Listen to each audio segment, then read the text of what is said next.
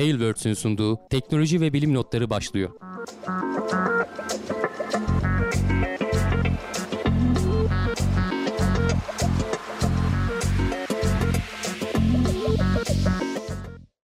Teknoloji ve bilim notlarına hoş geldiniz. Ben Hamdi Kellecioğlu. Karşımda Volkan Ekmen var. Her hafta olduğu gibi teknoloji ve bilim dünyasından haberlerle karşınızdayız. Nasılsın Volkan? İyiyim abi teşekkür ederim. Seni sormalı. Sen de iyisindir umarım. Ben de iyiyim. Keyfimiz yerinde. Ee, bu akşam aslında e, heyecanlı heyecanlı haberler e, geldi. E, herhalde Elon Musk Twitter işini bağladı. e, az önce ben gördüm tweet atmış. E, diyor ki o iş bende ee, mi diyor? Twitter bizimdir çocuklar demiş. Bir de kale, kalem şeyi göndermiş sonra bir sonraki tweetinde de imzayı basıyorum diyor herhalde. Tam bir politikacı herhalde ya. Ee, bilmiyorum bakalım ne olacak? İyi mi olacak, kötü mü olacak? Ee, temkinli bir iyimserlik içindeyim deyim ben. Yani hani e, yenilikçilik falan bir şeyler getirmeyi becerebilirlerse e, uzun zamandır beklenen belki bir şeyler olabilir. Bu vardı bazı fikirleri. insanların fikirlerini de alıyordu Elon Musk. Bakalım hani SpaceX'teki Tesla'daki başarılarını sosyal medyada da gösterebilecek mi? Yoksa uzun vadede bu sosyal medyayı bambaşka amaçlar için mi kullanacak? Hani ona da gözümüz açık olması lazım sonuçta bu kadar milyar dolarları vermesinin insanlığa hizmet olduğunu söylüyor ama göreceğiz diyorum yani hani e, ne kadar hizmet ne kadar işin arkasında ticaret olacak. O yüzden temki, temkinli iyimserlik diyorum kendine göre yontacak tabii ki ya her zaman olduğu gibi. Yani tabii ya daha tabii, resmileşmedi tabii herhalde anladığım kadarıyla. Yok e, yani ama herhalde kendi... anlaştılar ki öyle bir tweet attı adam yani. Zaten sabahtan beri şey diyorlardı. Hı. Twitter işte yönetim kurulu konuşacak, anlaşmak üzereler vesaire falan diyorlardı. Elon Musk böyle bir tweet attığına göre Twitter bizimdir dediğine göre hani artık demek ki bir de kalem diyorum ya kalem yön şeyi göndermiş. İmza, imza emojisi. Şey. Evet yani imzayı atıyoruz demek herhalde. Bunun daha ötesi var mı bilmiyorum. Ee, şey olmuyor mu ya o büyük firmalarda bir böyle parlamento onayı gibi bir süreç bir şeyler o sadece yurt dışına satılır yok, Parlamentonun işi değil şey var. SEC'nin belki Hı. onayı falan olması gerekir. Onların o SPK'sı. Çünkü Hı. halka açık bir şirket yanlış bilmiyorsam işte o geri toplanıp özel bir şirket statüsüne dönecek e, o paralar vesaire. Yani onların onayı olmadı. Zaten oraya başvuruyorsun ben bunu satın almak istiyorum diye. Onların onayı olmadan bu işlemler yapılmazdı diye düşünüyorum. Bakalım. Hadi bakalım. Göreceğiz süreci. Bakarız gene ya. Elon Musk e, her şekilde bu haberlerimize konuk oluyor aslında. Bir şey tabii, tabii canım yani hani uzay konusunda işte teknoloji konusunda oluyor. Şimdi yakında Twitter'daki haberleriyle de şey yapabiliriz. Gündeme alabiliriz bundan sonra. Mert Ab- söyle... Abuklukları hariç diyelim. Çünkü var yani hani saçmalıyor evet, bol bol Twitter'da da. Mert demiş söyleyelim de TS'yi de satın alsın şu adam yoksa yenilenmeyecek Biri akışta yazmıştı zaten. Twitter'ı satın alıyor Elon Musk işte neydi e, kullandığı sosyal medyayı yok mu TS'yi satın alacak biri diye bizim akışa da yazmıştı. Biz milyar dolar etmeyiz arkadaşlar. Varsa şöyle ederiz derin... ederiz abi dur öyle yapma ya. Ben milyon dolar ediyoruz belki kim bilir. Şimdi. Milyar dedim ben. Milyon ha, ed- ediyoruz. Oraya oraya orada açığız yani hani ha, problem yok. Ama Milyonluk milyar, teklifler kabul uç, edilir. Uçmayalım milyar dolarlar evet, seviyesine. Tamam. tamam doları da geç. Hani TL üzerinden de anlaşabiliriz yani biz. Kadar değil mi? Yurt dışı parayı kaçırmayalım şimdi. Evet evet. Türkiye'deki anlaşmalar TL üzerinden. Hadi bakalım. Evet şimdi haberlerimizle başlayalım şöyle. Korona gündemi gene bildiğimiz gibi çok değişen bir şey yok. Onu o yüzden almadık. İlginç evet. bir şeyler olursa gene haftaya falan e, konuşuyor oluruz ama şöyle güzel güzel uzay haberlerimiz var. Oradan bir başlayalım isterseniz. Hatta bence beni çok etkileyen bir haber. Perseverance Mars üzerinde güneş tutulması gözlemledi. Videolu videolu böyle bayağı güzel bir içerik. Evet evet ilginç bir haber. Ee, zaten hani çok da ayrıntısı yok aslında. Hani direkt videosunu göstereyim. Ee, Mars'ın uydusu Phobos'un güneşin önünden geçerken ki şeyi bu e, Perseverance'ın üzerinde iki tane hani kamera var ya böyle göz gibi duran. Onları güneşe doğru çevirmişler. Özel bir filtresi var. Onu kapattığı zaman güneşe bakabiliyor. Hatta o kadar net çekiyor ki güneşin e, lekeleri bile görünüyor aslında üzerinde. Evet. E, Phobos'un geçişini yaklaşık 40 saniye sürüyormuş zaten bu tutulma. Dünyadaki gibi olmuyor tabii. Çok küçük çünkü Phobos. 170 kat mı ne daha küçük galiba bizim ayımızdan. Biraz da yağmur yumru zaten. Tam yuvarlak bir şekil bile alamamış. Patates uydu. Patates uydu evet. Ee, ama yakın hani bayağı şeyden daha yakın. Hatta yanlış hatırlamıyorsam bir süre sonra e, Mars'ın e, Mars'a çakılacak falan diyorlardı. Hani milyonlar sene sonra tabii de e, gitgide yaklaşıyormuş. E, onun görüntüsünü çekmiş. Bunu e, takip ediyor bilim insanları. Bunu şey için de kullanıyorlarmış. E, çok küçük sapmalar oluyormuş Phobos'un e, şeyinde, yörüngesinde. Bu geçişlerde bu sapmaları tespit edip e, bu sapmalar da şeyden dolayı oluyormuş. Bu kütle çekiminden dolayı iki taraf birbirini çekerken e, bizde de hani dünya dünyanın üzerinde işte gelgit olayları bir miktar e, aradaki enerjinin sönümlenmesine neden oluyor ve gitgide şey uzaklaşıyor ya ay dünyadan uzaklaşıyor ya. Burada da bir miktar enerjinin sönümlenmesi neden oluyor. Galiba o yüzden e, yörünge değişiyor. E, ve o oradan şeyi anlayabiliyorlarmış. Mars'ın yüzeyinin e, kayaların sertliği, e, ne tarz malzemelerden oluştuğu falan gibi çıkarımlar yapabiliyorlarmış. O yüzden yörünge değişikliğini takip edebiliyorlar.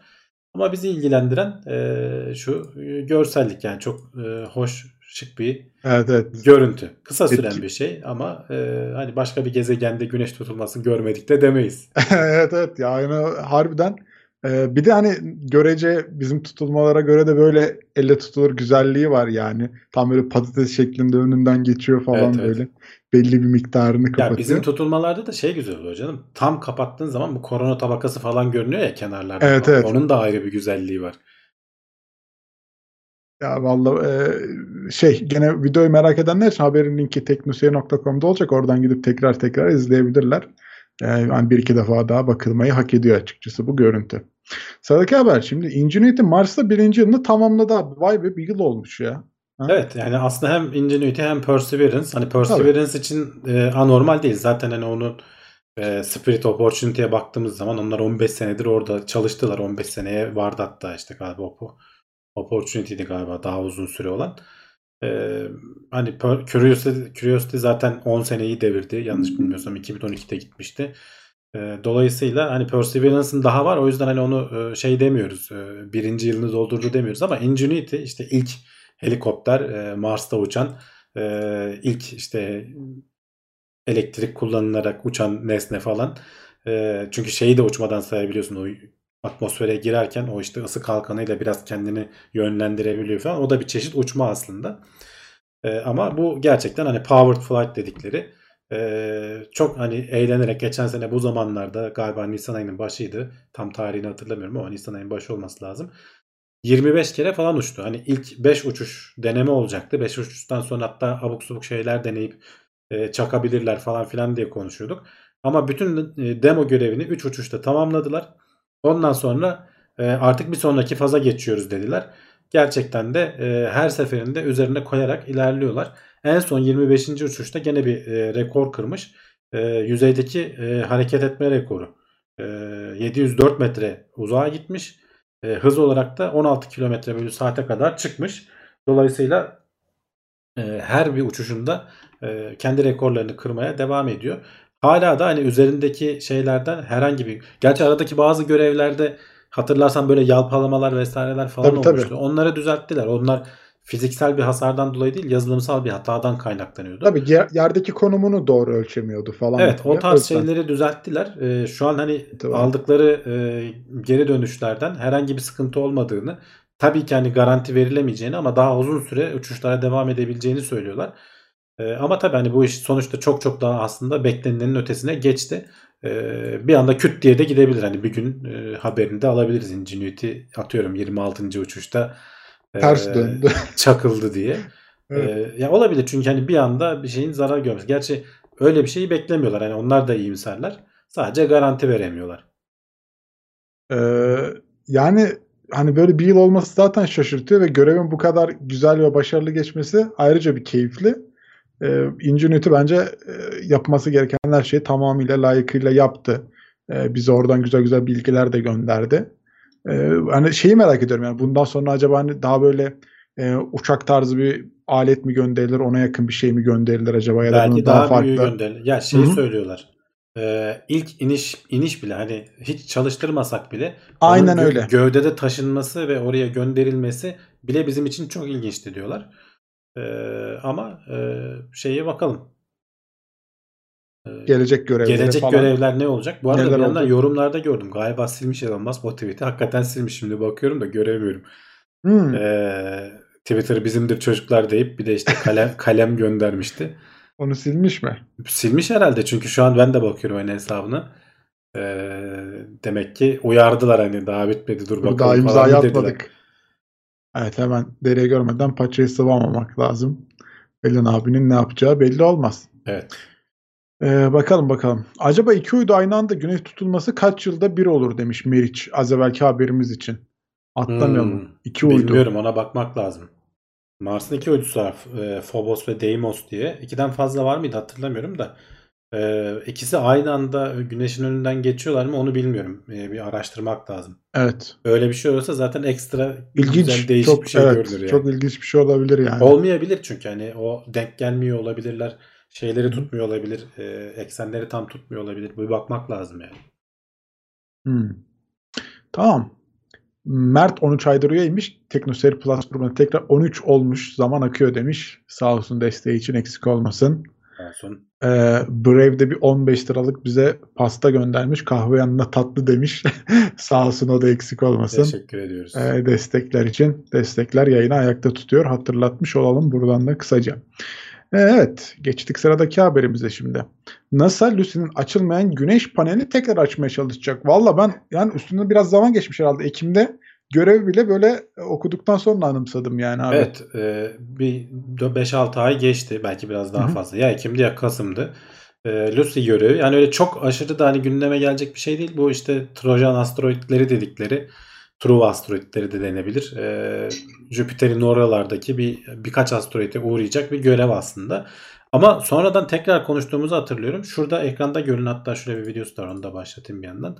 Bu güneş panellerinin bir tanesi tam açıldı, bir tanesi biraz yarım açılmıştı. Daha doğrusu yarıyı geçti de böyle bir 15 derecelik falan bir açık alan. Kitlenmemişti yani tam açılmış ama kitlenmemişti. Onu düşünüyorlardı ne yapsak ne etsek. Şu anda ekranda görüyorsunuz o panellerin açılış halini. Dediğim gibi bir tanesi tam açılıp kilitlenmişti, diğeri kilitlenmemişti. 345 derece açılmış. Evet yani az bir şey kalmış işte 15 şu derece fark şeyi. kalmış. Ee, bunu şimdi şey dünya üzerinde test ettiler. Şimdi yeterince enerji üretiyor. Açmalarına gerek yok ama şu anda ekranda gördüğünüz gibi motorunu ateşlediğinde o açık kalan kilitlenmediği için hareketli parça zarar verir mi? Ee, bütün yapısı bozulur mu diye korkuyorlar açıkçası. O yüzden bir şey deneyecekler. Aylardır dünya üzerinde denemeler yapmışlar.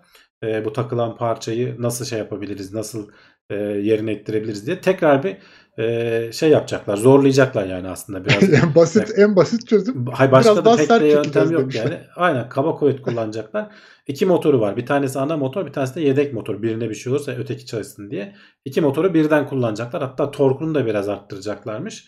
Ee, hani bunu ama körlemesine yapmıyorlar. Hani böyle kalsa ne olur? Bütün senaryoları gözden geçirmişler bu kadar aylar içerisinde.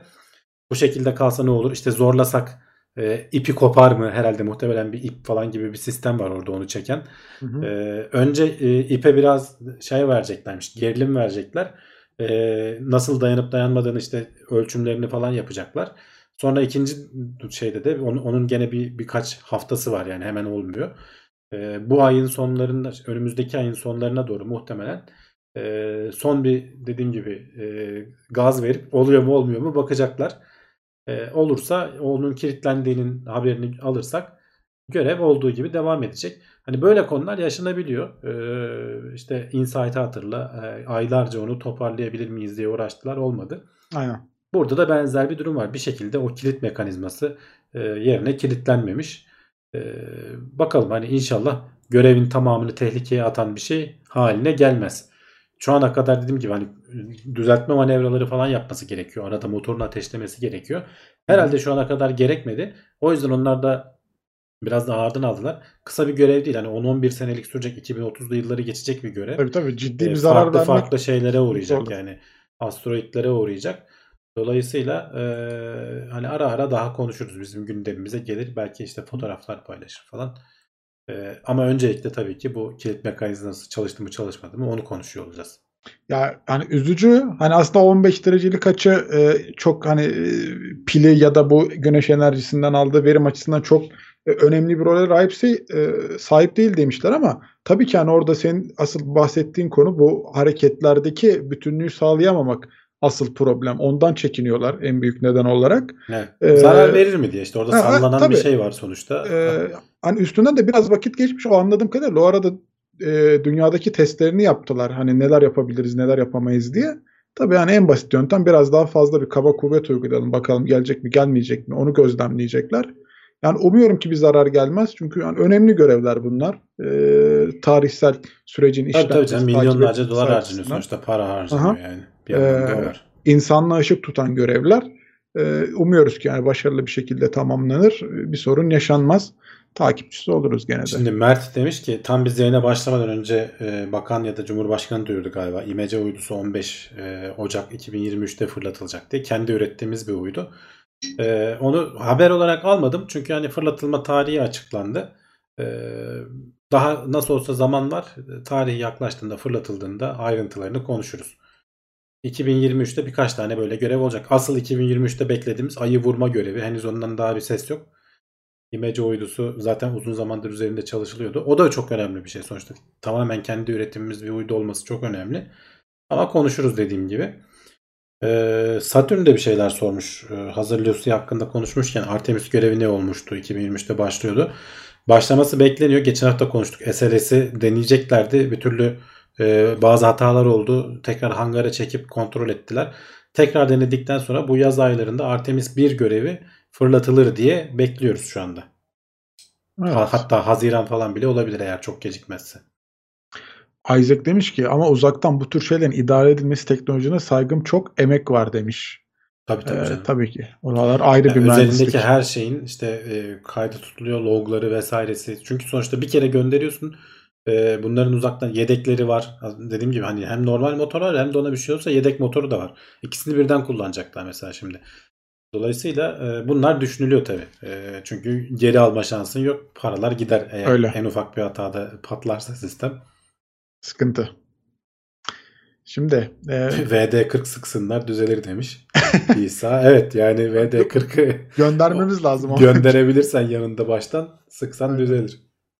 Hareketli parçaların yakınına mekanizma koyacaklar. VD40 sıkacak böyle durumlarda. Evet. Bakalım. Şimdi Çin tehlike oluşturabilecek bir göktaşının yörüngesini değiştirmeye çalışacak. Tabii hani bir 2025'te yaparız demişler biz bu görevi. Hemen değil tabii ki ama Hı. e, Amerika biliyorsun hani Planlar var. Batı devletlerinin attığı DART'tı galiba. Gene Kasım ayında falan konuştuğumuz bir görevdi. E, bir asteroide çarptıracaklardı. Sonra da hatta bir tane daha Avrupa ESA bir araç gönderip o asteroiddeki durumu gözlemleyecekti. 2020'li yılların sonuydu gibi yanlış hatırlamıyorsam. Bu Avrupa ve Batı tarafı diyelim. Amerika ve Batı tarafının e, görevleri. Herkes bir asteroid peşinde bu aralar işte. Tehlike oluşturacak asteroidler diyorlar. Çin de kendi e, şeyinde e, bu asteroidleri hem takip etme. Çünkü bunları radarlarla vesairelerle çeşitli yöntemlerle takip ediyorlar. Dünyaya yakın nesneler diyelim. Sadece asteroidler de değil. Sonra da olası hani bir risk dünyaya çarpma ihtimali olan bir asteroidi vurup yönünü değiştirme veya işte değişiyor mu değişmiyor mu ona bakma aslında olup olmayacağını da tam bilmiyoruz. Asteroidlerin yapısı da aynı. Çünkü gevşek olabilir. Belki vurduğun şey içinden geçip gidebilir falan demiştik. Veya çarpar dağıtır sonra tekrar toplanır.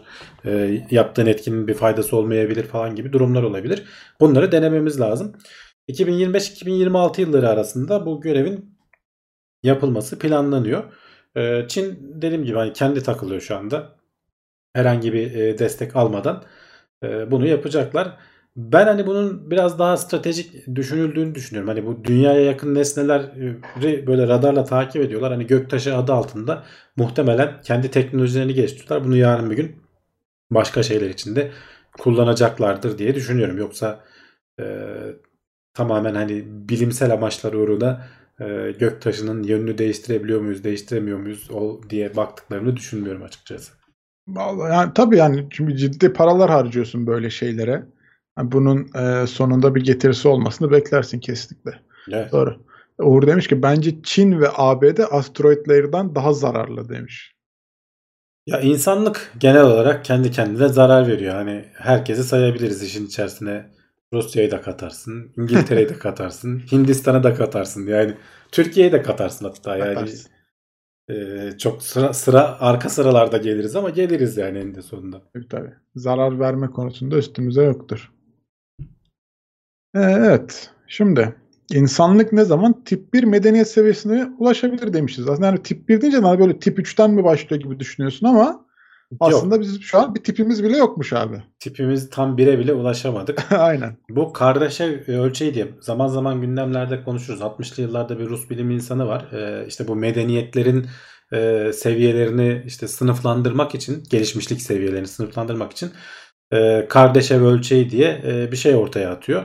E, Nikolay Kardashev e, 1964'te yapmış hatta. İşte tip 1, tip 2, tip 3 var. Tip 1 e, olan e, medeniyetler kendi yıldızlarının e, kendi gezegenleri üzerine gönderdiği enerjinin tamamını kullanabiliyorlar.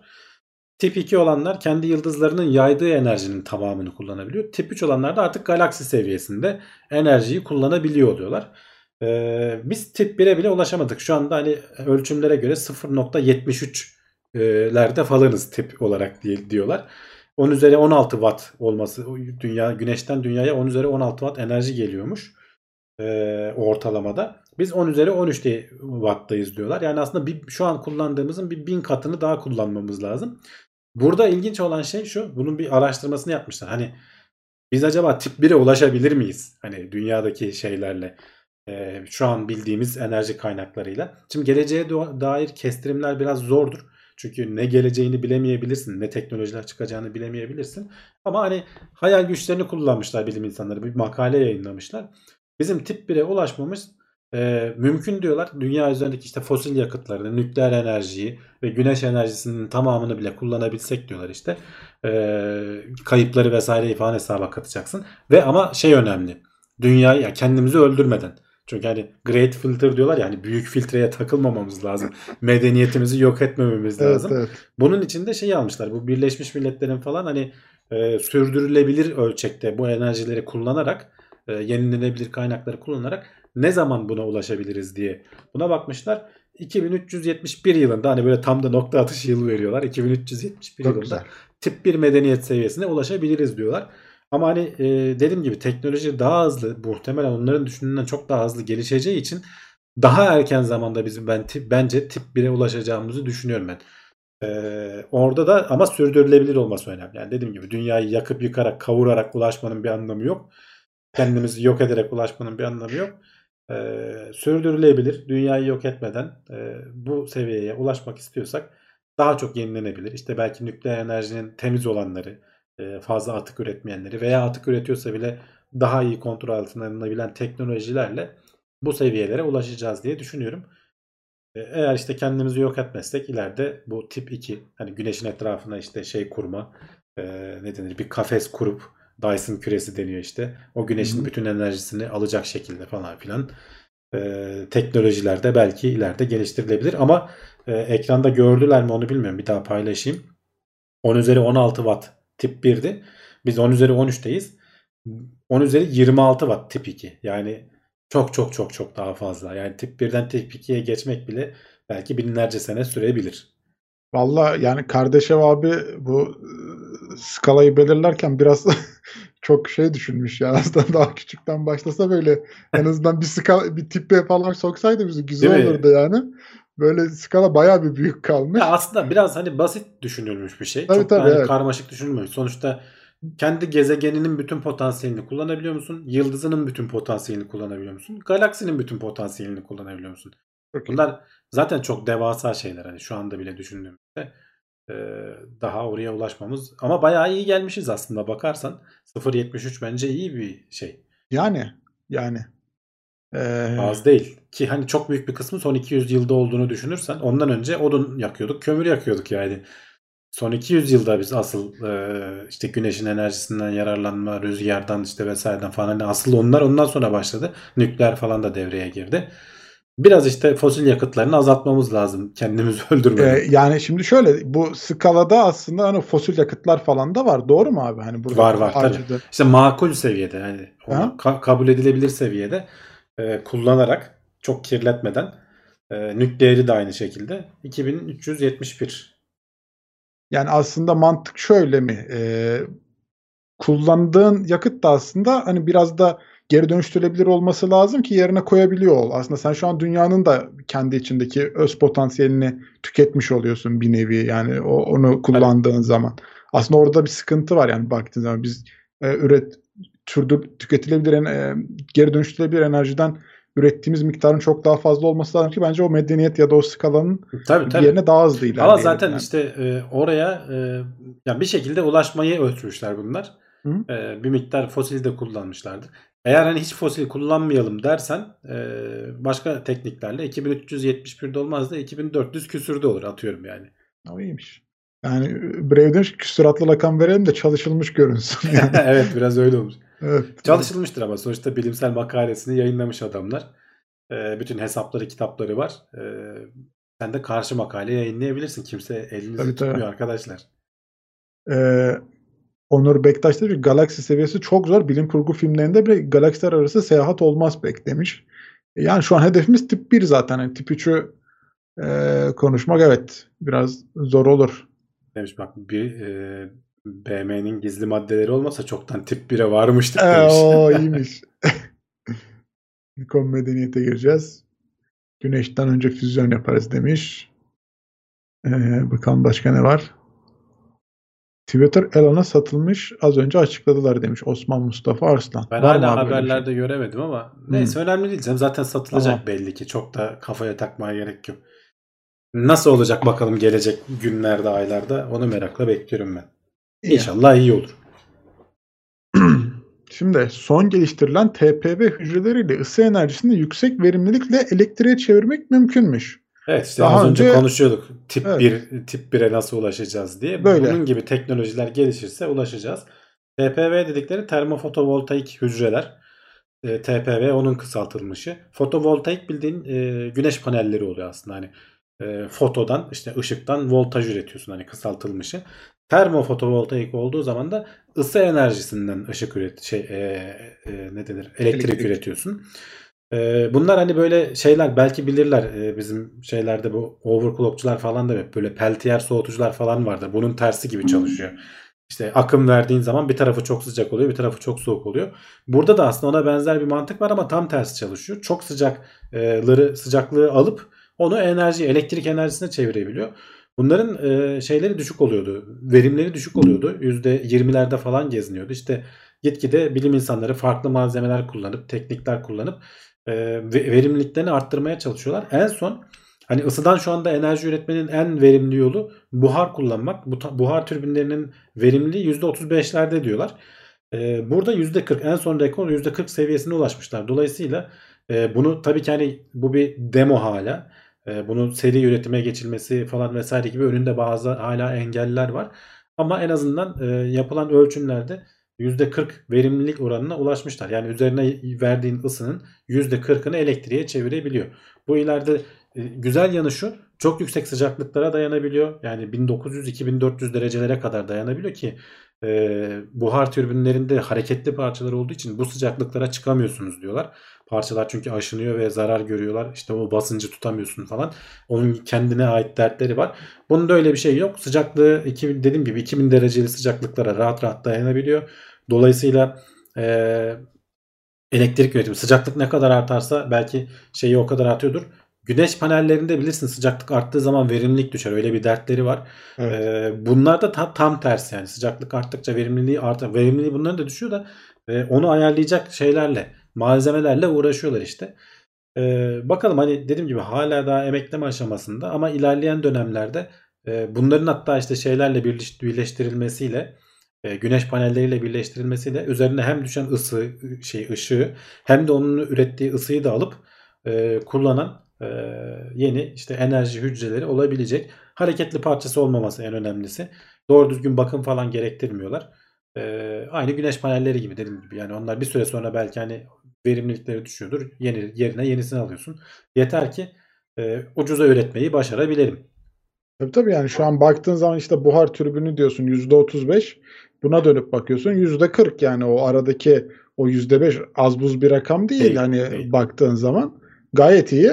Ee, hani burada öyle belki üstüne konuşup geçiyoruz ama belki de hani bayağı yüksek bir gelişme sağlayabilecek bir haberden bahsediyoruz aslında Daha da burada. arttırılması mümkün. Yani sonuçta Hı. yıllar içerisinde %20'lerden 40'lara getirmişsin.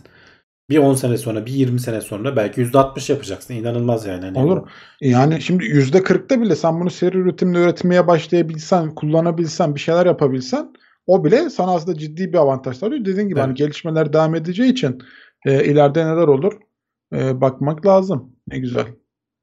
Ya bunu düşünsene. Bunu binanın dışına falan kapladığını vesaireyi yani çatısına matısına oralardan Gitti gitti. ışığı da alan versiyonunu yapsan baya baya üreteceksin yani. Ya da işte şey örneklerini vermişler. Biraz internette baktım da ben. Sonuçta şu anda mesela arabaların e, ürettiği enerjinin çok küçük bir kısmı hareket enerjisine dönüyor. Önemli bir kısmı sıcaklık olarak atmosfere Yani salıyoruz. kullanabilsen. Onu kullanabilsen ona mesela elektrik üretip o da işte hibrit bir motor yardımıyla şey yapabilsen falan. İşte ama bunun gibi şeyler lazım orada. Ee, çok hareketli parçası olmayan hatta hiç yok bunun. Ee, verimliliği iyi olan. iyi olan. Üretimi Evet. ama kolay olan. Yani şu anda daha o aşamada değiliz anladığım kadarıyla. Üretim kısmını çözmeye çalışıyorlar. O yüzden daha hani bir, bir miktar daha zamanı var. Tabii canım o dışarı attığın boşası bile hani ciddi bir bir şeyden bahsediyorsun burada. Ee, önemli bir ayrıntı tabii ki. Yani niye kullanmak istemeyesin? İşlemciyi soğutmak için kullanılsa iyi olur. Tabii çok alan var. Olabilir. Ee, ayakkabıdan altındaki basınçtan yürü, yürüdükçe elektrik üreten cihazlar çıkmıştı bir ara sanki demiş. Ya var Onlar var. pek de- Onlar küçük oluyor ama işte. Evet, tabii, tabii. e, Az miktarda elektrik üretiyor öyle şeyler. Elbisenin şey var mesela üzerindeki elbiseye işte öyle bir sistem yapıyor ki onun böyle senin vücudundaki hareketinden, vücut ısısından falan üretebiliyorsun yani. Ersol Bayatı demiş ki bu en çok karavancılara yarar enerji sorununu kökten çözülür demiş. Yani kullanılabilir orada da güneş panelleriyle falan bir entegre olursa çoğu alanda işe yarar haliyle. Bak piyasadaki panellerin verimliliği 21-23 civarında demiş Erkan. Biz bunun haberini yapmıştık evet. Evet, İşte bu güneş şu anda hani panelleriyle alakalı. 30'larda belki 40'larda olan güneş panelleri de vardır ama işte onların seri üretimi üretilebilir hale gelmeleri ayrı bir dert. Ee, işte içinde çok özel malzemeler falan belki kullanıyorsun. İşte mesela bunda da e, birkaç katman var farklı dalga boylarındaki işte ısı enerjisini alabilmek için. En son katmana da altın kaplama koyuyorlar ki yani geleni de geri yansıtsın sistemin üzerine bir daha düşürsün falan gibisinden. Bu tarz böyle şeyler gerekiyor. Burada daha ucuz malzemeler falan kullanıldıkça işler şey olacak. Evet. Hadi biraz şöyle ilginç haberlerden konuşalım. Şimdi büyüdüğünüz şehir yön bulma yeteneğinizi etkiliyormuş. Ee, tam bir şey haberi aslında. Ee, coğrafya kaderdir haberi. Doğru. Evet. Bir açıdan da öyle bakabiliriz. Ama öyle evet yani düşünsene senin beyin yapını etkiliyor yani doğduğun şehir. Ee, ilginç bir deney yapmışlar aslında araştırmacılar. Ee, deneyde de şeyi kullanmışlar. Sea Hero Quest diye. Bilmiyorum bizim izleyiciler arasında oynayan var mı? O oyunun e, oynayanlar arasında 38 farklı ülkeden 397 bin küsür kişinin datalarını incelemişler. Ee, ve e, şeyleri e, o kişilerin oynayan kişilerin bulundukları şehirle e, oyundaki e, işte level'ları nasıl geçtikleri, ne kadar başarılı oldukları ile ilgili e, bir karşılaştırma yapmışlar. Doğdukları şehirler böyle Amerika'daki hani şehirleri bilirsin işte Chicago falan mesela işte ekranda şeyini çizimini gösteriyorum. Böyle blok yapısı vardır. Hatta dizilerde filmlerde de der ya işte iki blok ötede falan. Biz onu anlayamayız mesela ne bloğu ya falan. iki blok işte iki blok şu karelerin her biri blok oluyor adamlarda. Ee, bizde çünkü şehirler bi- bizim bulunduğumuz yöre Avrupa'nın genel bir kısmı daha eski medeniyetler olduğu için şehirler daha organik. Şöyle aşağıda hatta Prag'ın mesela e, haritası var. E, buradaki nispeten düzenli. Biz de eminim daha keşmekeş İstanbul'un hani şeyini çıkarsalar Tabii tabii çok daha karma karışıktır. İşte büyük. buralarda bu tarz şehirlerde büyüdüysen ister istemez büyürken e, yol bu- bulma şeyin e, gelişiyor. Hani beynin içindeki o nöronlar daha gelişkin oluyormuş. E, bunu işte oyunlarla da e, oyundaki datayla da şey yapabilmişler, kontrol edebilmişler. E, bu düzgün şehirlerde bunun bir hatta ölçümü de var. Öyle kafasına göre bu şehir düzgün bu şehir değil demiyorlar. Bir SNE indikatörü diye bir şey yapmışlar. Şurada bir ismi de vardı. Neydi o SNE'nin bulabilirsem. Ee, şurada mı daha yukarıda. Neyse çok önemli değil. Yani şehrin e, karmaşıklığının e, oranını vermişler. Street Network Entropy. İşte ne denir? E, e, sokak ağı entropisi diyelim. Ne kadar karmaşık olduğunu gösteren bir rakam. Ne kadar düşükse o kadar düzenli oluyor. Ne kadar yüksekse o kadar karışık oluyor. Hani bunu da bir bilimsel temele oturtmuşlar. E, şehirlerin haritalarını çıkarmışlar. O haritalardan işte hepsinin SNE entropisini şey yapmışlar. E, sonra da o dataları e, oyundaki datayla karşılaştırmışlar. Daha düzenli şehirlerde olanlar daha basit level'larda başarılı olabilirken daha karmaşık level'larda e, zorlanıyorlar şeyi bulmayı. Bu e, Sequest dedikleri de e, sana bir haritayı gösteriyor. Kabaca işte yön bilgileri veriyor. Şuraya git diyor. Sen sonra kafadan nerelerden ulaşacağını, nerelerden gideceğini tahmin ederek gitmeye çalışıyorsun. Basit bir oyun aslında ama tam anlamıyla bir yön bulma oyunu.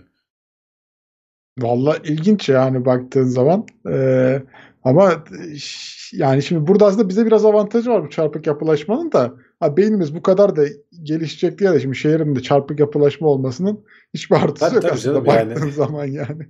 O düzeni herkes Ya, ister. ta- aslında hani tahmin edebileceğin, olabileceğini düşündüğün bir şeyi ölçüp gerçekten de öyle olduğunu bulmuşlar aslında. Öyle öyle yani çünkü artık hani biz, bir de bizde şey vardır yani kaybola kaybola yön bulma e, şeyimiz de iyice gelişir yani artık çünkü o Ha, çok artık ihtiyacımız da var mı dersen o da ayrı konu. GPS açıyorsun, gidiyorsun her yere. Gö- Yani. götürüyor tabii tabii artık. Bir de yani bu büyük şehirlerde yani e, bir yeri bulmak artık çok zor. Hani İstanbul'da yaşayan avucun ezberi gibi bilen biri bile GPS de gidiyor. Niye? Çünkü hani trafik yoğunluğunu gösteriyor sana. Nereden kaçacaksın, nereden gideceksin onu gösteriyor bazen. Nereler yoğun. Ee, bunlara artık pek bir gerek kalmadı ama en azından kabaca hani e, şehrin ne tarafındayım, neresi doğum, neresi batım e, bunları kestirmende tabii ki etkili oluyor baktığın zaman.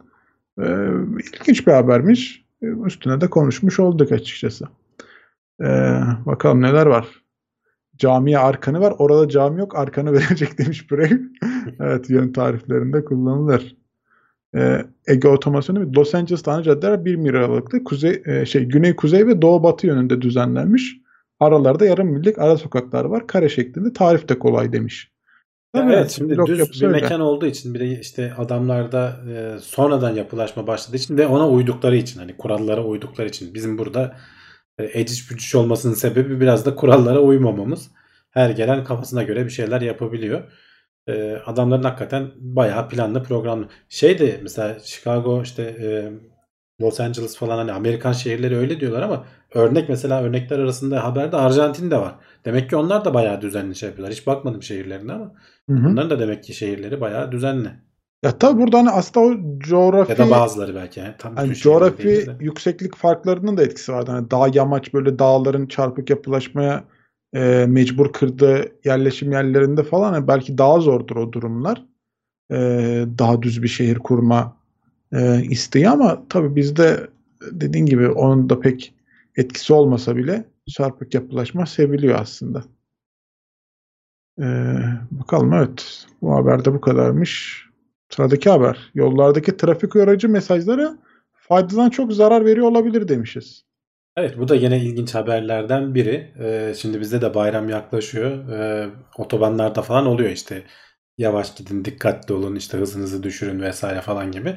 Texas'ta e, belli dönemlerde belli aralıklarla kampanya yapıyorlar. İşte bu sene Texas'ta 1182 kişi öldü. Yok işte yollarda 1300 küsür kişi hayatını kaybetti falan gibi böyle şeyler geçiyormuş. Bunların e, bir grup bilim adamı bunları araştırmışlar. Bunların yayınlandığı e, yerlerde ve zamanlarda e, bu tabeladan sonraki 10 kilometrede kaza olma ihtimali %4,5 artıyormuş. Sen aslında Sakıncalı bir sürücüleri uyarıyorum diye bir şey yapıyorsun. Ama adamlar demek ki onu okuyacağım diye mi artık okuyup dehşete mi düşüyorlar, dikkatlerimi dağılıyor bir şeyler oluyor. Ee, kaza olma ihtimalini %4 arttırıyorsun. Hatta onu da yani yıl içerisinde diyorlar ki e, sadece Texas ça- çapında 2600 ekstra kaza 16 artı ölü ne neden olur diyor %4,5. Ee, ülke çapında düşünürsen hani diğer eyaletler falan da bunu yapıyor. 17 bin kazaya denk gelir diyor. Hani ekstradan sırf tabela koyduğumuz için. Hiç koyma tabelayı ya da o tabelada başka şeyler dönsün. Hani ölüm insanlar yolda ölüyor kazadan ölüyor demesinler diye. Ee, bu araştırma bilimsel araştırma baya baya istatistik yapmışlar. Şey avantajlı olmuş burada. Dediğim gibi bu yazı sürekli orada değil. Her işte ayın e, son haftasında mı veya belli aralıklarla mı ne kampanya yapılıp işte bir süre belli bir süre yayında duruyormuş. Dolayısıyla karşılaştırmak da kolay olmuş. Hani o gösterilirken ne gösterilmezken ne kaza oranları. Dolayısıyla kabak gibi ortaya çıkmış yani istatistikler. Tabi anlam vermeye çalışıyorlar. Hani neden böyle oluyor olabilir diye. Ee, onun net bir cevabı yok ama işte dediğim gibi şey olabiliyor. İnsanlara böyle bir anksiyete yüklediğin zaman bak işte kazalar oluyor. 1300 kişi ölmüş falan. Dikkatleri dağılıyor. Zaten hani Tabii tabii. az miktarda bir dikkat yeteneğin var. Ee, on, onu da kaybediyorsun. İşte adam e, strese giriyor. Hepimiz öleceğiz diye herhalde. Artık ne, ne diye düşünüyorsa.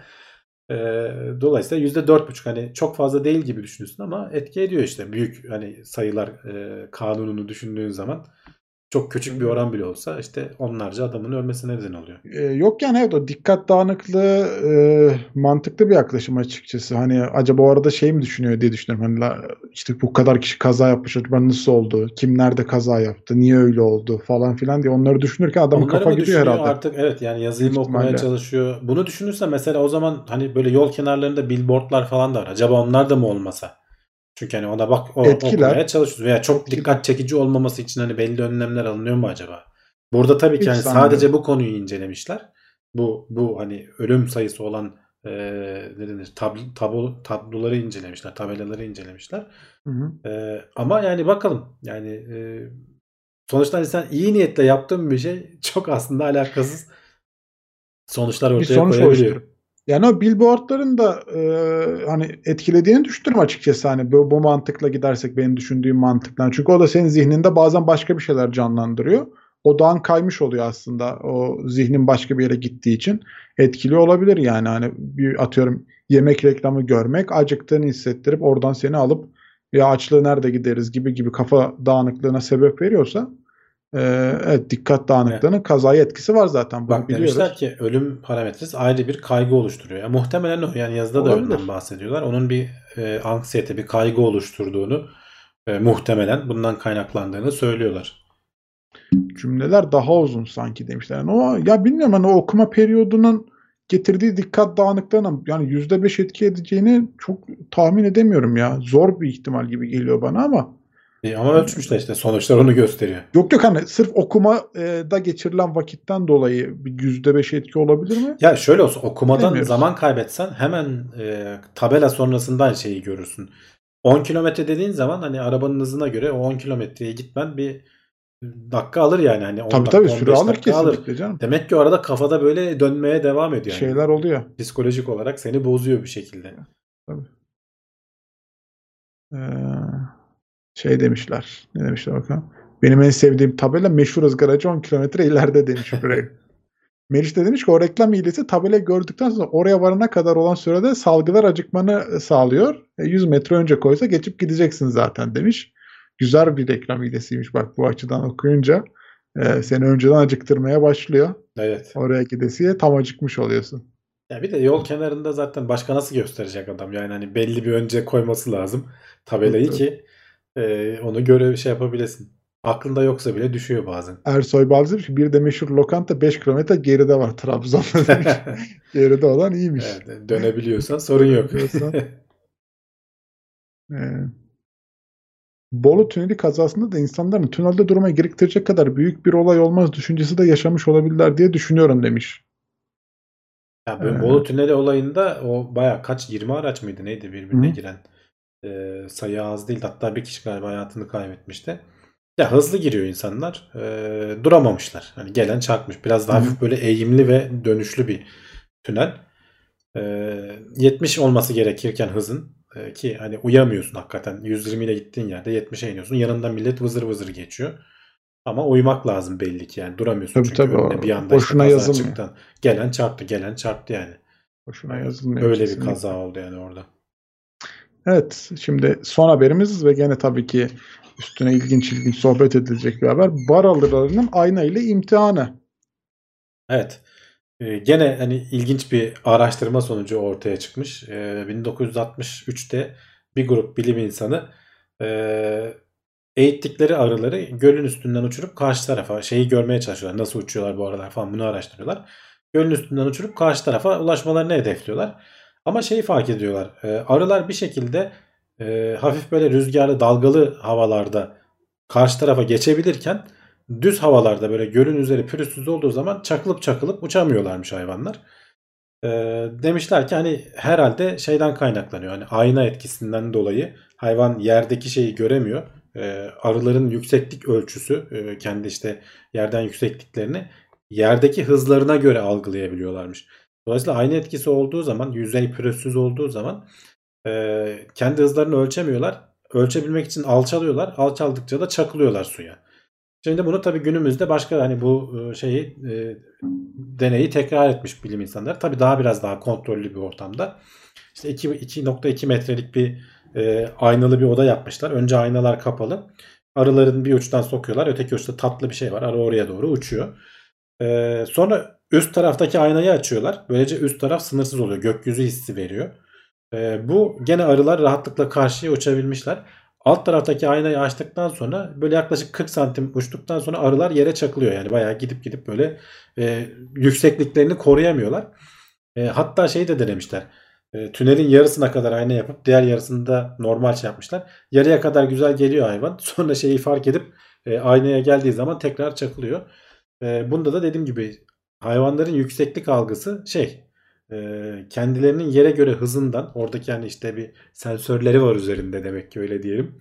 E, bizim hani Percy şeyde Ingenuity yalpalamıştı ya aynı durum işte orada da e, çektiği fotoğrafı zamanlayıcıyı tutturamadığında arılarda da öyle bir durum oluyormuş. Yani e, bir şekilde yüksekliklerini koruyamıyorlar. Sonradan bunu başka hayvanlarla da denemişler. Meyve sinekleriyle falan denemişler. Bak onlar da olmuyor. Demek ki arılar sadece e, hızlarını e, yerdeki yerin hızına göre hani böyle oradan görebildikleri hızlara göre e, yüksekliklerini ölçüyorlar. Ve bunun bir, bir de yedek bir sistemleri yok. O bozulduğu zaman hayvan e, yüksekliğini koruyamaz oluyor. Daha alçalayayım da hani kendimi göreyim diye alçaldıkça da çakılıyor yere. E, bu şeyde de oluyor diyorlar. E, şeyi çok andırıyor. Yani uçak kazası raporlarını izleyenler varsa orada da hep böyle benim gördüğüm pilot bir türlü şeye inanamıyor. E, ne denir? Yüksekliğin o kadar. Ölçümlere inanamıyor. Hayır, ölçüm orada bağırıyor ciyak ciyak çakılıyorsun diyor. Yok ya bu bozulmuştur falan diyor. Yani insanlarda da oluyor aynı etki. Ee, o uçak kazası raporlarında çok büyük bir kısmında e, pilot hani ona uyarı veren şeyleri ciddiye almayıp e, inatla gidip dağa çakabiliyor yani. E, senin algın bozulduğu zaman ona direnmek de çok zor. E, mutlaka onun eğitimlerini falan veriyorlar. İşin kötüsü bazen arada da hakikaten şeyler de bozuluyor. Aletler de bozulabiliyor. Gerçi aletlerin de hani yedekleri vesairesi falan var. Hani o teknik ölçmeler, ölçerlerin vesairenin falan. Ama işte insan hatası olabiliyor. En tecrübeliler bile bazen e, aklının hani kendi duyularının verdiği e, hatadan dolayı uçağın çakılmasına neden olabiliyorlar. Sonradan kara kutudan ortaya çıkıyor. Bal arılarının da böyle bir derdi varmış. Hani Evet. bize ne, bize ne diyebilirsin ama işte bilim insanları uğraşıyorlar. Bilim abi. Bilimin bize nesi olmaz. Bilim her şeyi etkiler. Aynen. Ee, o İnceler, yüzden oradan inceler bakar, tabii. biz de burada açıklıyoruz. Ee, elimizden geldiğince onların anlattıklarını size aktarmaya çalışıyoruz. Bir ev demiş ki arılar karanlıklarda uçamaz demiş. Evet bununla alakalı ben Evet, bir sebebi muhtemelen gene göremedikleri için işte Göre- yani. şeyi gördüm yani hani e, bununla alakalı bir video izledim. Baya böyle aydınlık ortamda uçuyorlar. Işığı kapatıyor. Bütün Hepsi çöküyor değil mi? Diye Yere çöküyor. konuyor. Çok ilginç gelmişti. Ben de Evet. yakın zamanda izledim o videoyu. Ee, Gördüm, evet ben yani gördüm. ka- karanlıkta bayağı uçmuyorlarmış. Yani. O yüzden eve geç kalanları herhalde geceyi dışarıda geçiriyor mecburen. hani ondan sonra yapacak bir şey yok çünkü. Ee, Gürkan demiş özellikle tecrübeli pilotlarda o ego oluyor. Ee, yani ego Evet, artık evet, yani- ama. Tecrübeli pilot da deyip şey yapmamak lazım. Oluyor yani insan. Egodan egodan da egonun da katkısı vardır da bir şekilde işte şey oluyorsun. Yani e, aptallaşıyorsun. Hani insan derler ya e, bazen hani dolandırıcı da böyle basiretin bağlandı denir. Bir, bir şekilde aptallaşırsın. Kar- şey yapamazsın. Orada da öyle oluyor. Yani hani seni o aletler, edevatlar uyarıyor ama an- zaten anlık olan olaylar. Sen toparlayana kadar yanındaki bir de şey de vardı mesela orada yandaki çömez pilot durumun farkında ama kaptan olduğu için ses edemiyor ona. Hani onun tecrübesine falan güveniyor. Adam bir, bayağı bildiğin gidiyor uçağa dağa çakıyor sırf. Kendi duyularının kafasının karışmasından kaynaklanan bir şey. Ya şeylerde de olur ya bazen böyle navigasyon işte şu sokaktan gidin e, der sen ya, ya bırak ya şimdi o sokak mı şuradan gidiliyor işte dersin ama bazen de o yol e, seni çok daha yanlış bir yere götürür. Hani. Götürebilir evet. Evet evet hani o navigasyonda da bizim de başımıza gelir. Ya boş ver ya navigasyon mu biliyor ben mi biliyorum diye. E, benim de yanılmışlığım çoktur yani. E, artık navigasyona güveniyorum ya. Diyorum ki o bildiği bir şey vardır herhalde oradan götürüyorsa diye takip ediyorum aslında. Bizim de başımıza öyle bir olay geliyor. E, pilotlarda da normal diyorum artık bu durumda. Kafkas cinsi dışarıda uyur bazı cinsler ölüyor demiş. BH Baykuş. Herhalde arının Şey, cinsi tabii tabii. Şeye olarak. gidemeyenler hani sen dedin ya gece olunca ne oluyor Hı hı. yetişemiyorsa kovana diye. E, ölüyordur doğrudur. Hani havada soğuksa falan belki direkt şey olur. Bazıları da dışarıda durup sonra hava ısınınca tekrar uçup aydınlanınca gidiyorlardır. Olabilir. Ege Otomasyon'da demiş ki bak arıların görme spektrumu ultraviyole tarafında. Ultraviyole bölgeyi, bölgeyi görebilir, kırmızıyı göremezler demiş. Biz Hmm. de bizim infraredleri göremediğimiz gibi. Kovana yetişemeyen dağda kalıyor. Sabah hava aydınlanmaya başlayınca uçuyor demiş Hacı Bayram. Navigasyon olmayan yerlere götürüyor. Güven olmuyor demiş. Gene. Ya bilmiyorum ya ben öyle hani tam bir şey diyemedim açıkçası. Neyse zaten bu da son haberimizdi. Şimdi e, hemen şu hatırlatmaları falan filan yapayım. Ondan sonra e, kulis bölümüne geçeriz. Sohbet muhabbeti. Tabii biz bu arada haberlerimizi sunarken İsmail Tapan Maksimum Destek grubuna gelmiş. Ona da hoş geldin diyelim. E, desteğinden ederim. dolayı da teşekkür edelim kendisine. E, yayını izlediyseniz buraya kadar beğendiyseniz aşağıda beğen tuşumuz var oradan e, beğenerek destek olabiliyorsanız. Tekno Seyri Ağla takip etmiyorsanız gene aşağıda abone ol tuşuyla takip edebilirsiniz. Ya ben bir de bir ücretli bir destek bulunayım diyenler de varsa gönlümden koptu diyenler aşağıda katıl butonumuz var. Ya da süper çek, süper sticker gibi bütçenize uygun seçeneklerle de Tekno Seyir'e destekte bulunabilirsiniz. Bu destekler bu yayının çok daha e, ileri seviyelere gelmesine ya da en azından olduğu yerde sabit kalabilmesinde çok büyük katkı O da sağlıyor. önemli, E, o da tabii tabii önemli. önemli yani şu an günümüz şartlarında önemli. E, bilginiz olsun. E, Twitch'te de yayınlar devam ediyor. Orada da Tekno Seyir adıyla gene ulaşabilir. E, Prime abonelikleriniz, normal abonelikler ya da en azından yayını izleyerek, takip ederek destekte bulunabilirsiniz diye hatırlatmış olarım. Burada konuştuğumuz haberlerin linkleri teknoseyir.com'da kaynağını merak edenleri de oraya da davet edelim. Ee, şimdi kimse bir yere ayrılmasın. Araya sponsor videolarımız gelecek. Hemen ardından kulis bölümüyle soru cevap ile buradayız. Evet artık açıklanmış Twitter'ı Elon Musk satın almış. Twitter'da Verdik kabul mi? etmiş. Evet. Hayırlı olsun. Hayırlı olsun. Diyecek bir şey yok. İlk başta verdiği tekliften de değişmemiş. 44 milyar dolar kabaca. 54.2 dolar hisse başına. Ee, 25 milyar dolarını borç alacak. Ee, onu kim hallediyordu? Dur bakayım bulabilirsem. Büyük bildiğimiz hani bankalardan biri. 21 milyar dolarını da kendi cebinden verecek. Kredi çekecek yani hani. Kalanı da zaman o çektiği kredide zaman zaman adamın zaten 280 milyar dolara mı ne vardı yani. Valla tuhaf işler ya. Tuhaf. Büyük paralar. Ee, bakalım. Tabii, İnşallah tabii. iyi olur. Ben dediğim gibi ben e, temkinli iyimserlikten yanaydım baştan. Bakacağız. Hayırlı Nasıl, olsun. neler Diyecek olacak. bir şey yok. Artık rahat rahat gene istediklerini yazabilir. Zaten yazıyordu. Problem Tabii tabii. Şey yazmış şimdi onu gördüm. Ee, umarım en beni sert eleştirenler bile Twitter'da olmaya devam eder. Özgür konuşma bunu gerektirir falan demiş. Evet, Bakalım. tamam. Şov. Bakalım bir neler yazmış ben de merak ettim şuradan. Onu yazmış o kadar. Başka bir şey O kadar? Benim, Ha. benim o iki gördüğümü silmiş. Twitter bizim çocuklarla at, imza kalemini silmiş yani. Onları niye sildi onu da bilmiyorum da. The Boring Company'nin de Hyperloop testi e, bunun sonunda başlayacak şeyini retweetlemiş. 3 saat önce diyor. Evet bakalım şöyle yorumlara. Siz ne düşünüyorsunuz arkadaşlar? Twitter'ı olup da Elon aldığı için kapatacak hesabını silecekler var mı? Yok ya ne gerek var ya. Sanki ne yapacak? Bizi mi seçecek aradan bir şeyler yapmak için? Ares 50 lira göndermiş bu arada teşekkür ediyoruz. Mini desteklemiş. Sağ olsun eksik olmasın. Twitter için bedavaya gitmiş diyenler var. Ne diyorsun abi? Şimdi ben onu Ya kestiremem etmiyor. ya. Bedavaya gitmediğine ben eminim. Ee, bence iyi bile yani zaten direkt satmaya ka- kabul etmelerinden bence onu anlamamız lazım. Kar etmeyen bir şey. Çok kullanılıyor. Ee, sırf o yüzden hani geleceğe dönük e, insanlar yatırım yaptı, para verdi bilmem ne oldu falan ama doğru düzgün kar edemiyor. Habire zarar yazdı, habire zarar yazdı yani. Peki sen yüzden- e, Elon'un bunu kar eden bir işletmeye dönüştüreceğini düşünüyor musun? Ya bence dönüştürebilir potansiyeli var. Ama ne kadar cesur. Yani şimdi sorun şu. Halka açtığın zaman hissedarların olduğu zaman elin rahat olmuyor. İstediğin böyle cesur kararları alamıyorsun.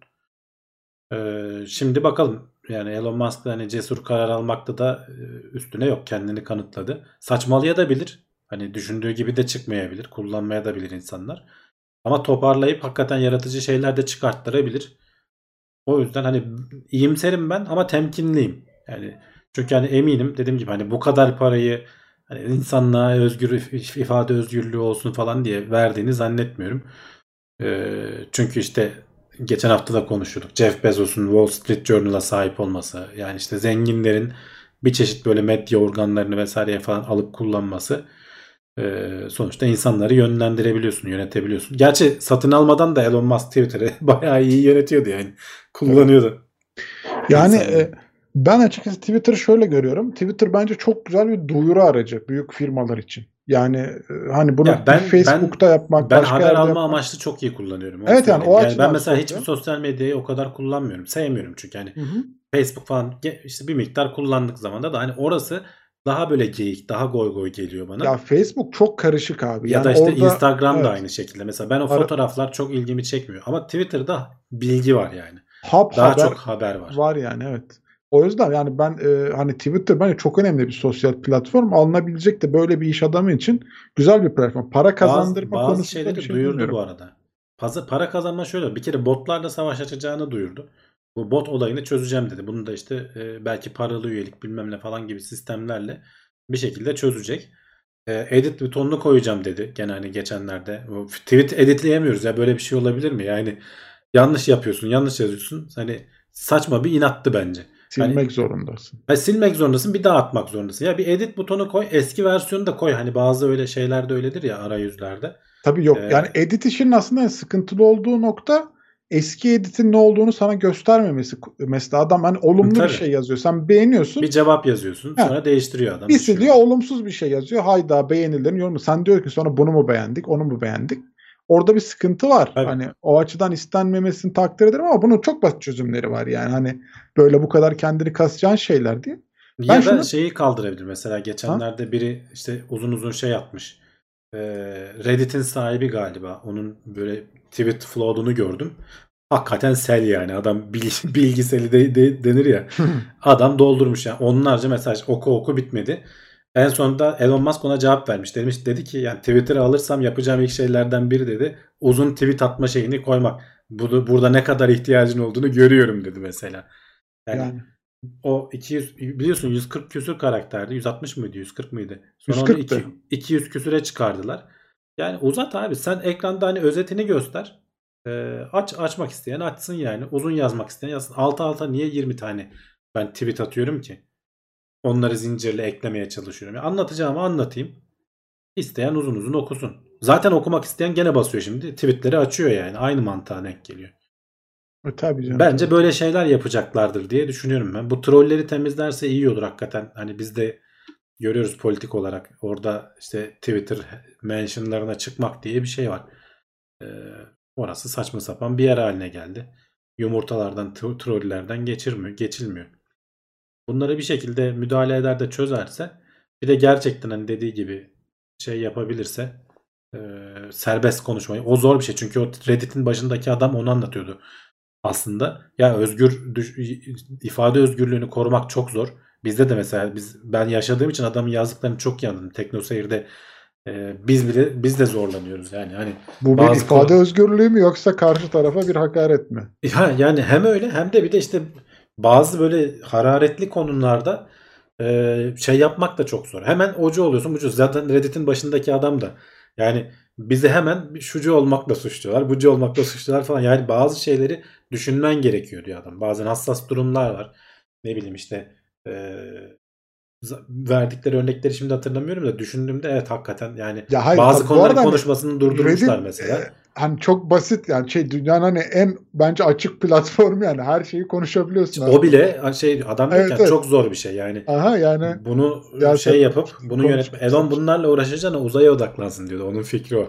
Yani bunu yapmak çok zor. Yapılabilmesi de mümkün değil. Bunlara zaman harcayacağına uzaya, Tesla'ya odaklansın. insanlığa daha büyük faydaları olur diyordu. Bakalım göreceğiz ne olacak.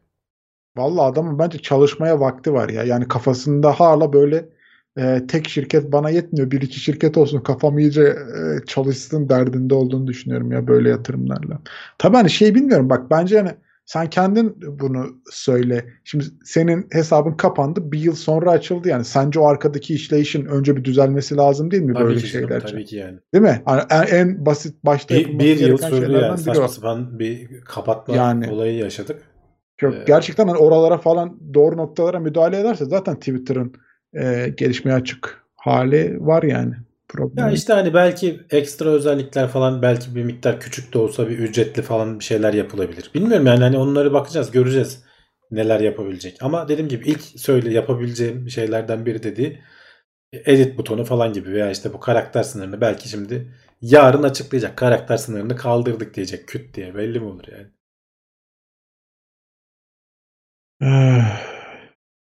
Twitter daha Ben şey düşünüyorum bu arada Evet. bu e, zaten başladı Twitter ufak ufak para gönderme bilmem ne falan gibi. Bu hatırlarsan e, birbirine para gönderebiliyorsun galiba bazı şeylerde. Ya da işte şey atabiliyorsun. E, küçük küçük bahşişler falan atabiliyorsun. Türkiye'de açıldı mı bilmiyorum da öyle şeyler var. bilmiyorum. Bir miktar hani işi işini şeye de çevirebilir. Hani biraz daha böyle mesajlaşma ve ıvır zıvır para gönderme alma falan gibi. Hani Twitter'ın aslında para kazanabileceği alanlar mevcut. Bakalım göreceğiz. Videolarını falan bir düzeltsinler. Video olayları biraz kötüydü onların. Twitter'ın video olayı berbat abi. Yani hani İşte böyle bir onlar yere, düzeltilebilir. bir yere linkli video koyuyorsun. E, video bitene kadar bir dakika bile olsa çamur gibi izliyorsun. Videonun sonunda bir böyle düzelirse Bir güzelleşiyor yani. değil mi? Yani hani sonuna doğru hatta bazen takılıyor. Mesela Discord özelinde konuşayım. Discord'da Twitter linki at videolu olsun. Videoyu aç 5 saniye oynar 5. saniyeden sonrası oynamaz. Siteye gidip izlemen lazım yani. Hani çok sıkıntıları var. Ya çözülmez şeyler değil. Çok basit aslında baktığın zaman ama mide bulandırıyor haliyle. Evet. Yani zaten satın almadan da spekülasyon yapıyordu. Ee, Twitter'ı. Şeyler oluyor ama. Am- ambulans galiba geçti senin. Geliyor mu bir sesi bilmiyorum size ama Aa, geliyor bir miktar. bayağı bir sirenler çalıyor. Anlamadım. Evet. Neyse yani manipülasyonlarını takip edeceğiz. Çok da bozarsa sistemi bırakır insanlar. Yani alternatif çok sonuçta gidersin başka yerde, başka sistemlerden. O da harcadığı 40 milyar dolarla kalır. O yüzden ben hani çok kötü hale getireceğini düşünmüyorum. Aa, çok zaten yani yakın zamanda hızlı hızlı kararlar alabilir mi bilmiyorum. Şey diyen vardı. Sen Twitter'a bu kadar para veriyorsun. Ben gidip App Store'dan bedavaya indiriyorum yazmış adam. Ya öyle öyle olmuyor. Ola- Öyle olayı çalış- tamamen yanlış Evet, anlamışlar. öyle çalışmıyor olabilir. Sıkıntı yok. Evet, Eren abiyi de konuştuk bol bol. Ya gündeme geliyor adam ne yapalım bir şekilde getiriyor kendine gündeme. Öyle ya da böyle. Elimizde değil. Yanlış bastık. Yeni site önerileri olan var mı? Evet var mı Twitter'a alternatif önereceğiniz? Twitter'ın e, mamut muydu? Mamut gibi bir şey var. Bir başka bir hayvan. Yok mamut değil. Mamut benzeri bir hayvan var. Gene böyle filmsi bir şey. Onun ismiyle olan bir özgür e, Twitter klonu vardı. Kendinin tweetini falan kullanabiliyorsun. O neymiş ya? Dur bulacağım. Twitter mamut diyeceğim. Twitter Mamut. Mamut. Mamut Tuncer çıkabilir abi dikkat et. Mamut değil ya. O mamuta benzer bir hayvan var. Şimdi ismini hatırlayamıyorum. Benzeyen hayvan. Mamut like animal diye arayayım. Bilmedim. Ha Mastodon. Mastodon. Neymiş hemen bakalım Mastodon diye. Mastodon Twitter'ın bir şeyi vardı. İnşallah yanlış hatırlamıyordur. Mastodon Social diye bir site var evet. Biraz Twitter'a Onu benzerliği kendin var. kurabiliyorsun işte. Onu e, kaynağı açık galiba yanlış bilmiyorsam. Hı. E, kendi Twitter'ını oluşturabiliyorsun. Valla bilenler varmış. Bak bir iki kişi Mastodon mu diye zaten sormuş. Evet evet Mastodon. Bilenler Aklı- kullanıyormuş. Aklımda o kalmamış da. Mastodon hayvan mı? Ben anlamadım ya. Evet evet ma- mamuta benzeyen böyle tarihi bir hayvan. Bir farkları var aralarında. Ne farkı var onu da bilmiyorum da. Diyor ki Evet o kadar. Hiçbir şey demiyor anlamadım. Bu sanki açıktı ya. Bunu kendi şeylerini mi oluşturuyorsun? Gene dö- bunlar da mı merkezi yapıya geçmiş? Neyse alternatifleri soruyorlarsa Mastodon'a bakabilirler. Ama burada anladığım kadarıyla böyle community community mi? Evet Yani, evet yani bir e, kendin müdahale edebildiğin bir şeyler vardı. I mean, ya bilmiyorum community'li işlere baktığın zaman Discord da community olarak Tabii tabii yani Discord'u da kullanabilirsin. yani bir neydi bir tane daha vardı da Discord gibi başladı. Hani belki Telegram örneği verilebilir bir yere kadar. Telegram bayağı şey oldu ya. e, yetenekli hale geldi ama güven oluşturmadığı için kullanılmıyor. bir site daha vardı ya. Adını Telegram unuttum. yoksa baya baya yetenekli bir uygulama aslında. Ama işte o arkasında Ruslar var. e, mesajlar şifreli değil falan. İnsanın içini gıcıklıyor. O yüzden pek yayılmıyor bir türlü. James Webb ile ilgili haber var mı? Yok. Ünsal. E, şey yapmışlar. En son hani hedeflenen seviyelere ulaşıldı deniyordu. Hala devam ediyor ama soğumaya. Çok küçük bir kısım kaldı galiba ulaşamaya. Hmm.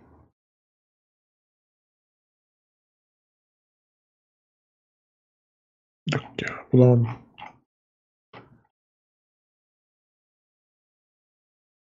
Allah Allah. Twitter'da Big Data işleme yetenekleri de cazip olabilir. Evet yani insanların hatta geçenlerde şey vardı. Atılan tweetlerden hastalığın yayılmasını falan çıkarıyordu bazı bilim insanları ona uğraşanlar vardı. Orada ciddi bir data birikimi var.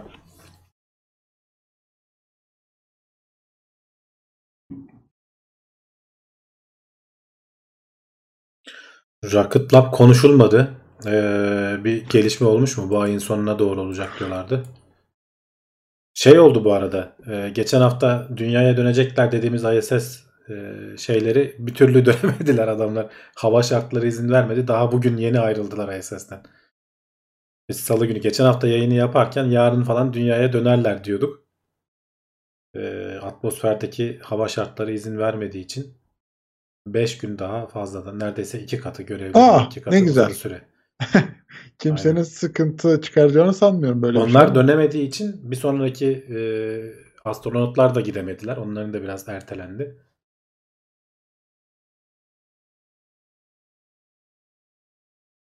Ee, evet. Clubhouse yok ya. Adı aklıma gelmedi valla. Clubhouse da bitti gitti. Yani Evet. çok konuşuldu ama işte Twitter mesela o Spaces'i getirdi bitirdi adamları. K ile mi başlıyordu? Ama herkesin telefonunu aldılar orada. Kim şeyini eşitleyeceksin diye. Telefon listesi herkesin toplandı. Ya hayır yani o proje çok basit kopyalanabilir bir şeydi ya. O yüzden çok hızlı gitti yani. Twitter Öyle, onun öyle. yerini çok rahat aldı yani. Birileri gelsin bir şeyler konuşsun, diğerleri dinlesin, söz hakkı istesin. Eee, çok basit bir projeydi. Ya aslında bak demiş ki Türk Twitter'ı var doğrudan Emniyet Genel Müdürlüğü'ne bağlı diye. Ya ülkenin ulusal anlamda da bir şeyinin olması lazım. Çünkü sonuçta işte Rusya'nın şimdi başına gelenleri görüyorsunuz. Bir anda adamları sistemin dışına atabiliyor. Onların ama sistemleri hazır işte. Yani Çin zaten tamamen ayrı dünyada yaşıyor. Dışarıdan olanları da kabul etmiyor. Yani bir alternatif ülkenin olması lazım. Çünkü artık bu haberleşme şeyleri o kadar hayatımıza girdi ki Düşünsene hani Türkiye'nin bir olay yaşadığını ve bütün böyle Twitter'dan, Facebook'tan her yerden yasaklandığımızı ülke olarak. Tekno seyir coşar bizim sosyal medya o zaman. Herkes oraya gelir. Herkes orada mı? Twitter falan her yer kapanırsa. Ya bir kontrol mekanizması bazı konularda lazım ya. Yani bu sürekli açık sistem. Alternatif lazım da devlete güven yok. Evet. Ama şöyle bir şey var. Onu da söyleyeyim arkadaşlar. Hani Amerikan devletine güven var mı? Adamlar orada da her şeyi alıyorlar yani. O yüzden. Ee, hani böyle bir güzel bir şey vardır. Tam hatırlayamıyorum şimdi de. Ee, bir Rus bilimi e, şeyi de akademisyenle Amerikalı akademisyen beraber takılıyorlar. İşte dertleşiyorlar işte. Rus bilim insanına diyor ki e, sizin işte devlet her şeyi takip ediyor. Hiçbir özgür değilsiniz. O da ona cevap veriyor. Yani bizde en azından ortada her şey açık. Sizinki gizli yapılıyor. Yani sizde de her şey takip ediliyor. Ama etmediğini söylüyor devlet. Adamın NSA'yı e, işte ne bileyim diğer pek çok kurumu var. Onlar da herkes her şeyi takip ediyor. Bugün çok güzel bir yazı okudum. Hatta onun linkini buradan paylaşayım. Biraz uzun ama okuyun yani. Bu demokrasiler, ülkeler e, vatandaşlarını nasıl takip ediyorlar diye. Gene New Yorker'da çıktı. Bayağı uzun bir yazı. Bu şeyleri anlatıyor bu. E, hani bir hack uygulaması var ya İsrail'de bir firma var. Pegasus diye. Bir ara ortaya çok çıktı. Hmm, konuşuyorduk üstüne. Telefonlardaki e, açıkları falan bulup şöyle linkini paylaştım. E, yorumlardan gelip bakabilirler. Belki bunun üzerine de konuşabilir ama çok uzundu. E, zor bitirdim yazıyı yani. Tavsiye ederim hani İngilizce bilenler mutlaka okusun. Bu neler yaşanmış. Adamlar WhatsApp'ı falan patır kütür şey yapıyorlar yani. Açığını buluyorlar. Orada ortaya çıkmış WhatsApp nasıl takip etmiş bun- bunları.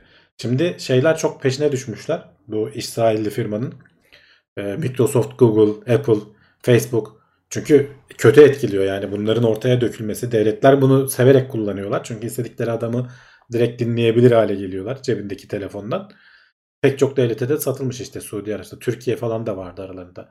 İspanya, İspanya herkes yapıyor. Yani o yüzden hani devlete güven olmuyor diyoruz da hiçbir devlete güven olmuyor arkadaşlar. Yani kendinizi kandırmayalım.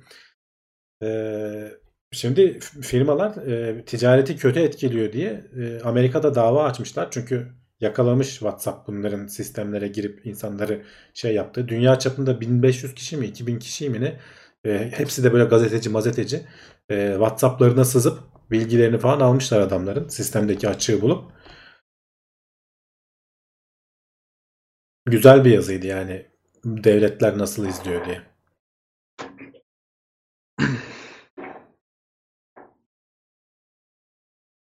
Bir ara bir vardı diyorlar yok oldu gitti o da demiş Meriç.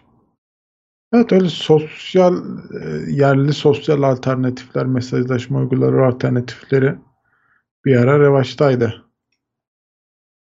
WhatsApp'ın mı çöktüğü zamana denk gelmişti öyle hatırlıyorum ya bunların ön plana çıkması. Millet nereden yazışalım diye alternatif arıyordu. WhatsApp'ın çöktüğü ana değil de WhatsApp şey yaptı ya e, bir kural değişikliğine gitti. Ha he, tamam doğru evet. Ondan öyle sonra millet alternatif aradı. İşte Telegram, Sinyal, Minyal. Geri adım attılar sonra haliyle. Atmadılar canım. Onu galiba gündeme aldılar sonra. Bir başta bir, biraz ertelediler falan ama sonra yayına aldılar diye hatırlıyorum ben. Valla ben hani herkese onaylatmaya çalıştılar. Ondan sonra kavga çıkınca geri adım attılar diye hatırımda kalmış ama.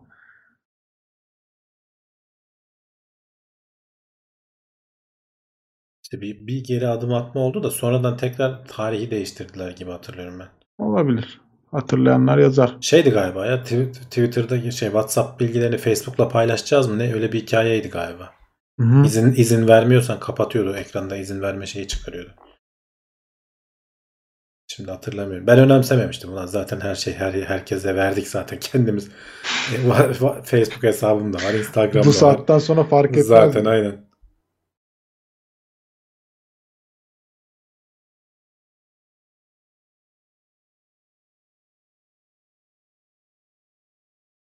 Evet. Var mı arkadaşlar başka soru? Sorularınıza cevaplar burada. Geri adım attılar sayılır. Süre, süreyi uzattılar sanki demişler. Yani ikisi- Süreyi uzattılar da sonra o sürede Ne bitti galiba kadar? ya. Yani ben de peşine düşmedim ayrıntısına da. bizim ülkede o zorunluluğu kaldırdı WhatsApp demiş Gürkan Taş.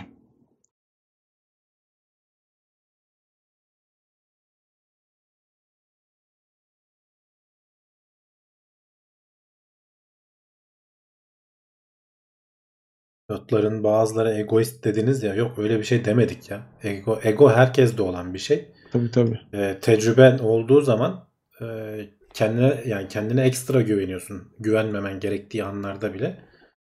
O anlamda söyledik.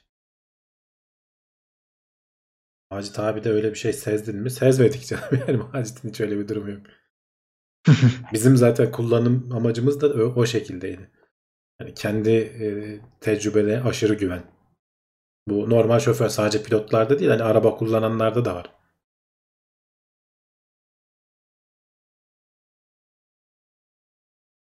Egoist değil de kompleksliler. Ne yapıyoruz? Bugün pilotlara mı gömüyoruz? O gün mü bugün? Ya her insanda, her e, meslek grubunda, her ülkenin, her şeyin sonuçta çeşit çeşit insan var. O yüzden genelleme yapmamak lazım.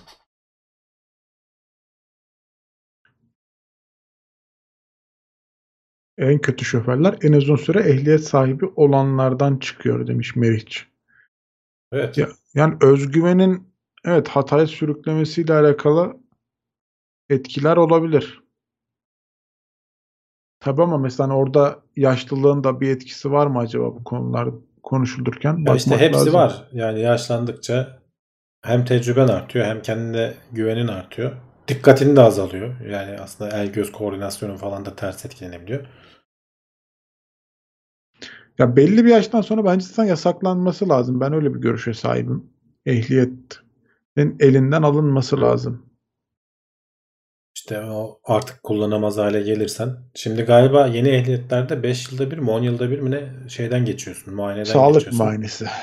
Sağlık O zaman- muayenesi bilmiyorum yani ne ne kadar Daha, daha ne olacak canım sen de ne istiyorsun? Hayır, hayır. bakalım. Şimdi şöyle yani sence bir sağlık muayenesinden geçer not almak ne kadar zor e, böyle bir konuda. Ya o, orada doktorun vicdanına kalmış bir şey canım yani. Tamam. Ama bana öyle sonuçta. cevabımı aldım bana yeterli. Ama sonuçta öyle yani. Ne, neye güveneceksin? 80 yaşında olup da senin benim kadar sağlıklı olan adam da var. Ne diyeceğiz? O kullanamasın mı diyeceğiz yani. Bilemiyorum. Yani bu sağlık kontrolünün mesela şey olmasını beklemez misin? Mesela bir e, dikkat testi içermesini beklemez misin normal şartlarda? Refleks testi. canım. Ay- ayak üstünde yapabilirsin. Şimdi Ya- senin ayak üstü yapabileceğin testi geçemiyorsun. Geçemeyecek kadar kötüyse şey yapman lazım. Yoksa hani bazı basit refleks dikkat testlerini doktor bence uygulayabilir. Görme testini, duyma Ama testini. yok şimdi Çok normal şartlarda yani. sağlık şeyinde o yok. Hani bir göz taraması var. Atıyorum ciğerine bakıyor. Öhö öhö. Tamam ciğeri iyi. Ellere kolları tutuyor mu? Tutuyor. Ama normal şartlarda bir refleks testini beklerim Tabii tabii ben canım ya. hani bir Hani şey olması lazım. bu adam ne kadar hızlı Yaşlılıktan ama anlarsın ya yani. Ya psikoteknik de yani şimdi şöyle aslında şimdi psikoteknik dediğin adamın zihinsel yapısını da etkiliyor orada. Ona da bakıyor hani bu adam e, olaylara nasıl yaklaşıyor, nasıl davranıyor falan filan da. Ama hani bu benim yani refleks testi adam araba kullanan herkes için bence lazım. Bu sonuçta önemli bir şey. Keza dikkat testi yani bu da önemli. Trafikte kolu olmayan adam yakaladılar. Ehliyeti 30 yıl önce kazada kolunu kaybetmiş. Ya tabii canım o adamın kullanmaması lazım. Biraz kendinde de bitiyor zaten. Hani sen başkalarına zarar verebilir mi düşünmen lazım. Tabii. Otonom gelecek, dertler bitecek. Eyüp Akman'ın şey gibi, siyasi şey gibi. Otonom gelecek, dertler Otonom bitecek. gelecek evet. Hadi bakalım. Elon Musk bir sonra bir önceki konuşmasında hani geçen hafta konuşuyorduk röportajında eee, bu yıl tam otonomu yakalarız biz diye söylüyordu. Adam da sordu her sene böyle diyorsun Elon ne zaman olacak? Bu sene son dedi. Bu sene kesin oluyor dedi. Bakalım. Ee, Tesla mı ne uçağa çarpmış böyle küçük bir uçağa. Gördün mü Ha, abi bu haberi? Gördüm gördüm. Kardeşim uçağın önüne ne çağırıyorsun a- arabayı? Ne bilsin o? Bir şeye benzetemem.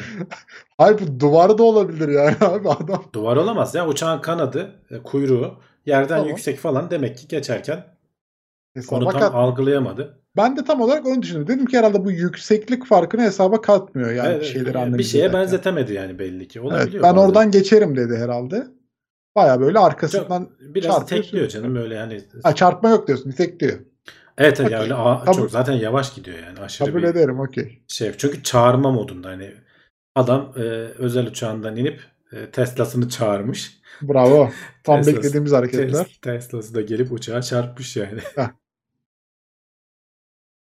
İkinci yolumdan diye. Bursa'da da evet uçak düştü bak. Eğitim uçağı düştü. Ben akşam Evet, o haberi ben gördüm onun ama şey şeyini, gördüm. Yüzeysel pil- pilot gördüm. ve öğrencisi hayatını kaybetmiş ama başka kaybeden olmamış. Baya evlerin üstüne düşmüş ya. Evet ya o, o şans işte zaten yani sokağa doğru düşmüş yani başka birine gelmemesi. Yani ölenlere Allah rahmet eylesin diyelim. Evet. Onda yaşayanlara geçmiş olsun dileklerimizi iletelim.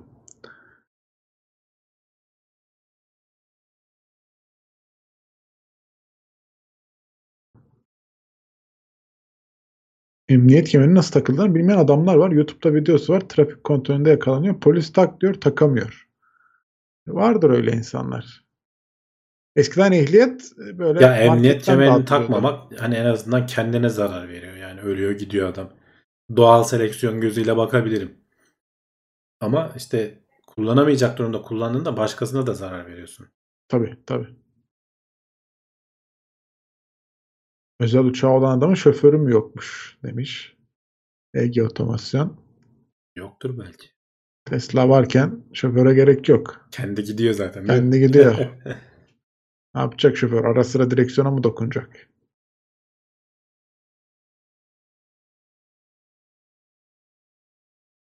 Bana demişler ki e, Mehmet Özdemir Volvo araca binip tecrübe ettiniz mi? Güvenlik hissiyatı verdi mi size demiş. ben tecrübe etmedim bilemiyorum. Volvo'muz yok. Ama güvenilir derler hep. En son ne durumda bilmiyorum. Bilenler yazsın. Bugün trafikte Volvo XC40 gördüm. Böyle küçük cip güzeldi. XC90 biraz hantal ama XC40 Ya güzel bir arabalar canım. Baktığın zaman güzel arabalar da çok da ekstra güvenli olduğunu söylüyorlar. Onu bilemiyorum. Binip kaza yapmadık. Volvo'yu da Çinliler aldı evet. Ama eee, yani bozmadılar diye umuyorum.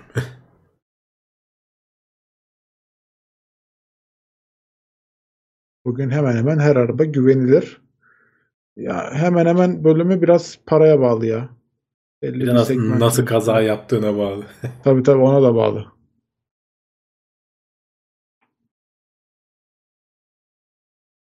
Kodlama öğren furyası vardı bir ara sürekli promote ediliyordu. Bu ara azaldı gibi. Yani sürekli söylemeye gerek yok diye düşünüyorlardır belki de. Kodlama öğrenin.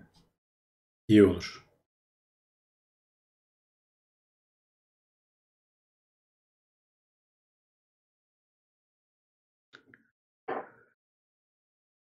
Volvo'nun ambleminde bile emniyet kemeri var demiş. Fighter mod. Araç çarpışma testleri 50 km bölü saatle yapılıyormuş. O kadar 60. yavaş değildir ya. 60'da mı ne yapılıyor herhalde yanlışım yoksa e, genel testler. E, ama tabii hani o hasarda bile e, neler olduğunu gördüğün zaman aslında dikkat etmen gerekiyor. Tabii bir de şöyle bir ön sezi var. Hani e, genelde bir fren yaptığın için kazaya çarpmadan önce o hızlara düştüğün e, hesap ediliyor değil mi? Evet ona göre yani ortalama hızın o olduğu hesap edilerek o yüzden öyle yapılıyor. Yani tabii şimdi baktığın zaman da aslında hani e, mantıklı. Bir de tabii hız sınırları içerisinde olduğun zaman o hızlara da düşebiliyor olacağını düşünebilirsin. Ha bak 64 kilometre saatmiş en kepin. En çok e, kabul gören çarpışma testi e, şeyine göre evet 64 kilometre saat. Kodlama için matematiğin ne kadar iyi olması lazım demişler. Ya çok matematiklik bir şey yok. Ne kodladığına bağlı olarak matematik gerekebilir ama hani böyle web sitesi falan yapacaksan öyle o kadar çok matematiğin olması gerekmiyor. Ama ne bileyim işte şeyi vuracaksan e, savunma sanayinde gelen füzeyi havada görüp vuracağım ya da ne bileyim işte Bitcoin fiyatlarını okuyacağım o fiyatlardan bir anlam çıkarıp e, istatistiksel yöntemler kullanacağım falan diyorsan o zaman matematik, istatistik falan bu tarz şeyleri bilmen lazım.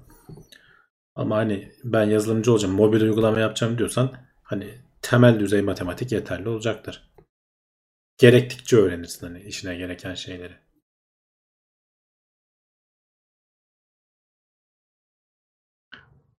Volvo'nun amblem emniyet kemeri değil bir çalışan amblem hizalama çal. Bak Emre Parçası. demiş ki analitik Hı. düşünme yeteneği gibi düşünmek lazım demiş matematiği. Evet yani analitik, yani bir sorunu böyle küçük parçalara bölüp onun çözümler üretmek e, kafası varsa yeterli olur. Karşılıklı araç çarp, çarpış 90 km hızla çarpışınca 360 km etkisi yaratıyormuş. O nasıl oluyor ya? Hadi 90 90 180 olur. 360 km etkisini anlamadım. Yani Yani 180 ile çarpmışsın gibi bir etki yaratır evet. evet niye ikiye daha da katlamışlar onu bir dahaki. Evet.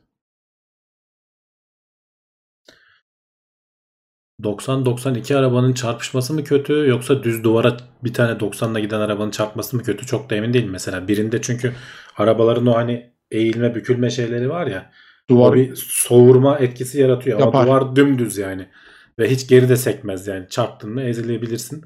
O yüzden e, iki araçla düz duvar falan farklı olabilir. Tabii.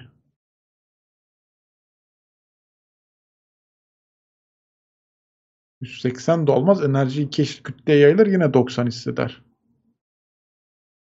Bilemedim. Matematiğimi şu an şey yapmak istemiyorum bu konu için. Evet evet. Hocamı kötü şey yapmak Sadece istemiyorum. matematik de işte fizik vesaire falan. Fizik falan da girdi. O hocalarıma ayıp olmasın şimdi bu konu hakkında yorum yaparak. Erhan Kış 26 aydır üyeymiş. Teknoseyir Plus grubuna gelmiş. İyi yayınlar demiş. Sağ olsun. Eksik olmasın. Teşekkür ediyoruz. Kinetik enerji formülünde hızın karesi alınıyor. Evet yani 1 bölü 2 mv kareydi yanlış hatırlamıyorsam. Kinetik enerji hızın karesi çarpı kütle bölü 2 idi. Orada ama 90'ın karesi başka yani tabii o 360 değil de Evet.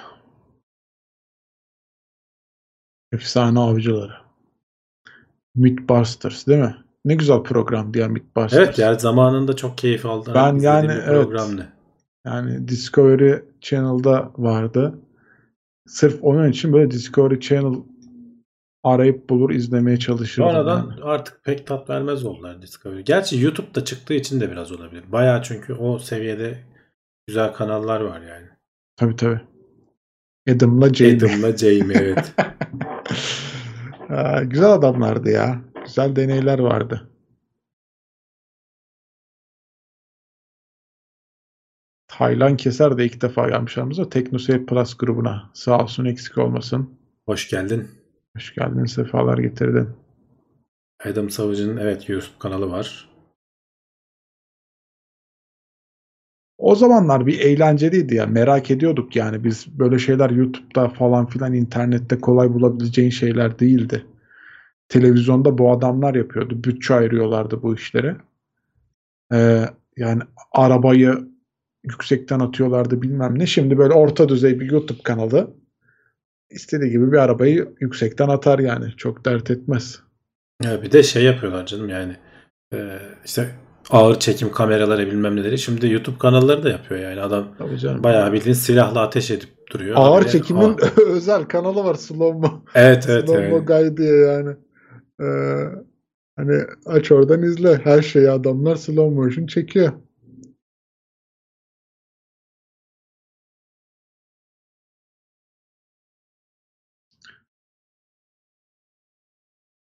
Hatta Motor Mythbusters diye ayrı bir serisi çıktı geçen sene. Onu bilmiyorum. Onu ben de hiç duymadım. Şeyi hatırlıyorum mesela çiçeklere e, müzik dinletiyorlardı bir de küfür ediyorlardı. Müzik dinletilen çiçekler çok daha güzel. Yani aklımda kalmış öyle. Küfür edenler küsüyor, küsüyordu hayat. Benim aklımda şey kalmış. Ee, yağmurdan kaçarken koşmalı mıyız? Aynen. Yürümeli miyiz? Aynen onu da hatırlıyorum. Lateks falan giyiyorlardı içlerine. Evet, evet, ölçüyorlardı. dışlarına da yün.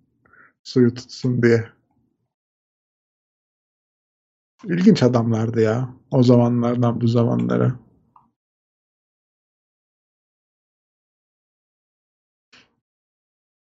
Evet hadi yavaştan kapatalım artık. Bitti Bu mi süremiz? Mythbusters muhabbeti yaptıktan sonra. Evet. Haftaya herkes bir bölüm izlesin gelsin diye ödev veriyorum. herkes izlediği bölümü gelip anlatacak. Evet. E, sağ olun izlediğiniz için. E, gene kapatmadan hatırlatalım. Aşağıdan beğen butonuna basmayı unutmayın. Videoyu sonradan gelip izleyenler de gene keza e, bir yorum yapsınlar. Bir buradayız desinler. Bir beğene bassınlar. Kendilerini hatırlatsınlar.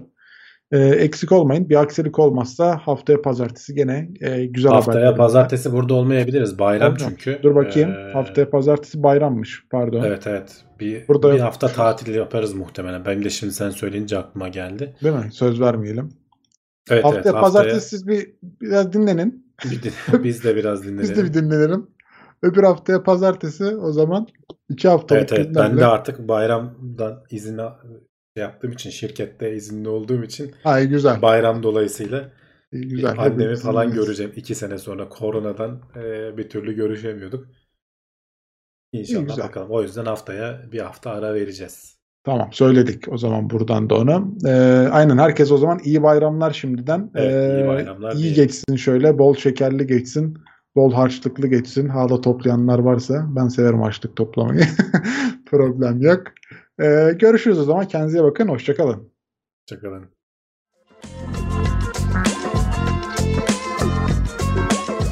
Tailwords teknoloji ve bilim notlarını sundu.